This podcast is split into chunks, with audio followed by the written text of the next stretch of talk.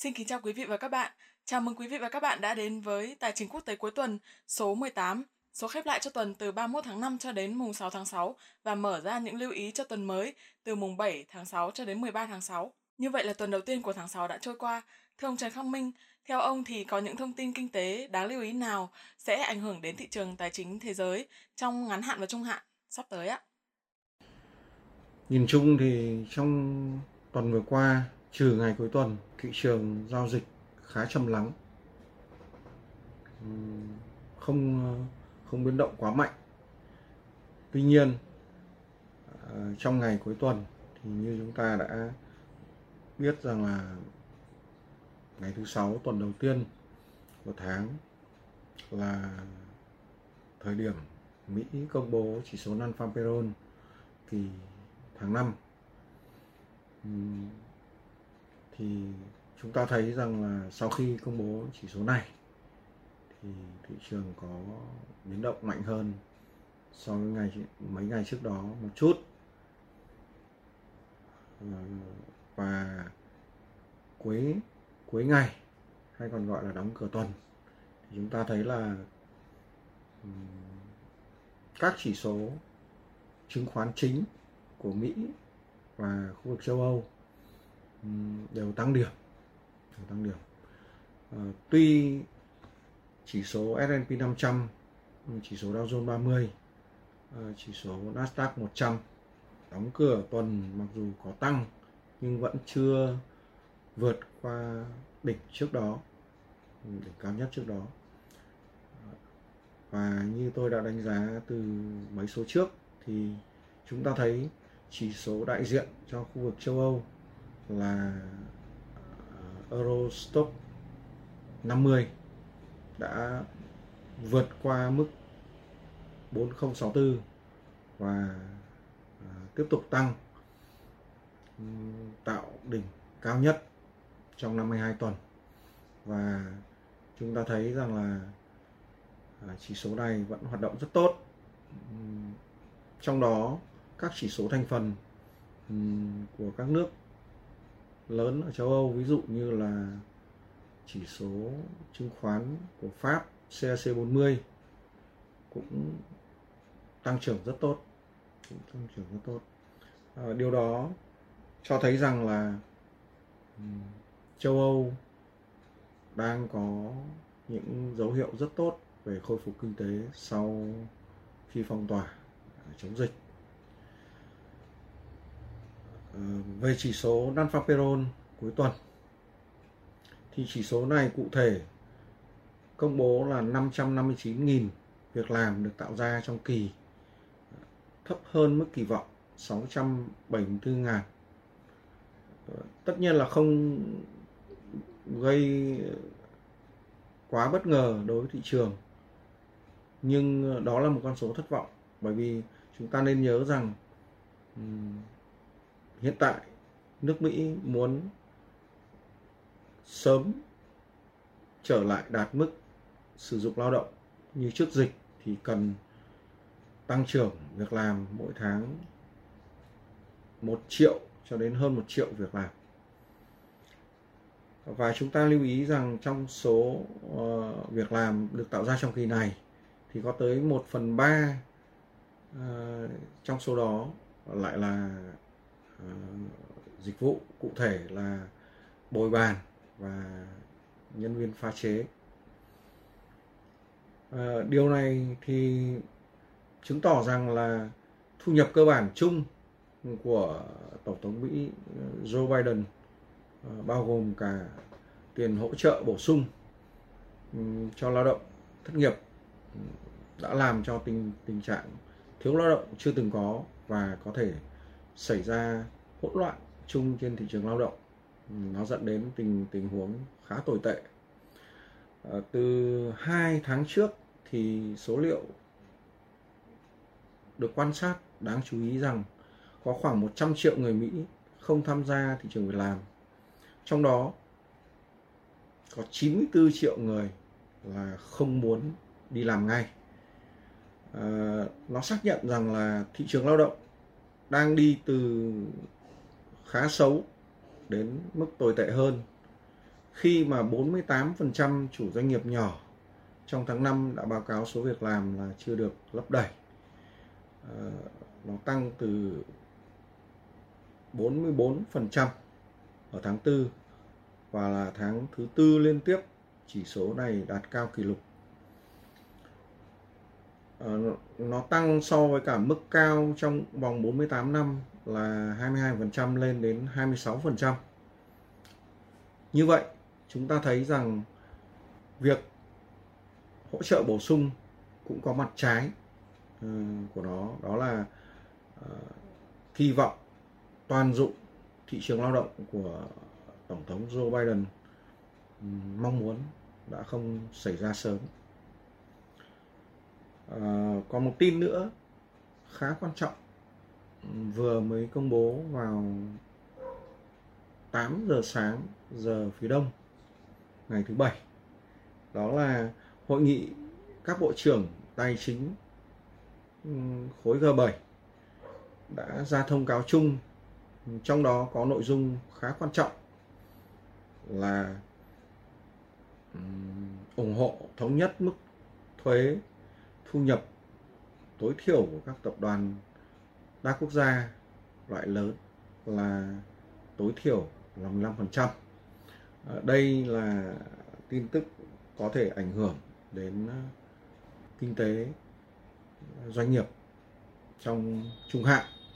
Đó là những gì tôi muốn trao đổi về tin tức khá quan trọng trong tuần vừa qua. Cho dù những công bố về non-farm payroll, ký hiệu là NFP không còn quá ảnh hưởng đến thị trường, nhưng có vẻ như nó vẫn quan trọng đối với các cặp tiền chính, cũng như là các thị trường như vàng, dầu thô. Thưa ông Trần Khắc Minh, ông có muốn đưa ra những lưu ý gì không ạ? Đầu tiên chúng ta cần lưu ý là chỉ số sức mạnh đồng đô la Mỹ DXY. À, DXY đóng cửa tuần ở mức sấp xỉ 90.11 Ờ, so với mở cửa đầu tuần vẫn nhỉnh hơn một chút. Và uh, tính theo mô hình nến tuần thì rất có thể ờ, rất có thể thôi là chỉ số này sẽ hồi phục ở tuần tiếp theo. Hồi phục ở tuần tiếp theo. Tuy nhiên chúng ta thấy rằng uh, còn phụ thuộc vào cảm nhận của thị trường về mức độ lạm phát cũng như là ảnh hưởng của thị trường trái phiếu ừ, đối với cả các nhà đầu tư trên thị trường. Chúng ta đi vào cặp tiền quan trọng vẫn đang tính toán, đó là cặp tiền euro đô la Mỹ. Thì như dự báo tuần trước là sau khi không thể phục hồi quá mức 1.2254 thì cặp này đã điều chỉnh xuống và đóng cửa tuần ở mức 1.2166 mặc dù trong ngày cuối tuần có ờ, hồi phục ừ, khá tốt. Tôi đánh giá nếu tiếp tục củng cố ở mức dưới mức 1.2254 thì cặp tiền này sẽ tiếp tục điều chỉnh hướng tới vùng mục tiêu ờ, đã dự báo trước đây là 1.16 cho đến 1.15 trong trường hợp ngược lại, nếu vượt qua mức 1.2349 và củng cố ở trên mức này thì cặp tiền euro đô la Mỹ có thể hướng lên vùng 1.25 cho đến 1.26. Cặp tiền quan trọng thứ hai chúng ta tính toán là cặp tiền đô la Mỹ yên Nhật. Cặp tiền này ngày cuối tuần có lúc tăng cao nhất lên đến 110.32 nhưng sau khi ra tin Alphaberon do áp lực của DXY và chỉ số đô la xuống mạnh, thì cặp tiền này đã đóng cửa ở mức thấp hơn là 109.52 nó cũng là mức thấp hơn so với cả mức mở cửa đầu tuần. Tôi vẫn giữ nguyên dự báo trước đây, đó là nếu cặp tiền này tiếp tục tích lũy ở dưới mức 110.96 thì cặp này sẽ tiếp tục điều chỉnh hướng về vùng 107.5 đến 106.7. Ngược lại, nếu nó vượt qua và củng cố ở trên mức 110.96 thì có thể lên tiếp vùng 112.5 cho đến 114. XAU chỉ số vàng tính theo USD cũng như dự báo, tuần trước thì ờ, đầu tuần XAU đã đạt mức cao nhất là 1916.46 và sau đó thì đi xuống điều chỉnh như dự báo và đóng cửa tuần ở mức 1891.57 ờ, đô la Mỹ, một ounce. Đánh dấu tuần đầu tiên đi xuống sau 4 tuần tăng liên tiếp.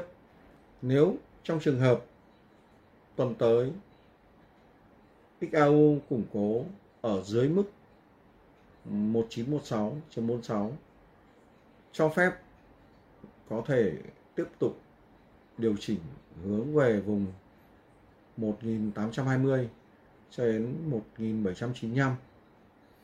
Trường hợp vượt qua và củng cố ở trên mức 1916.46 thì có thể cho phép tiếp tục tăng lên à, vùng cao nhất trong ngắn hạn là 1958 đến 2016 đô la Mỹ một ounce.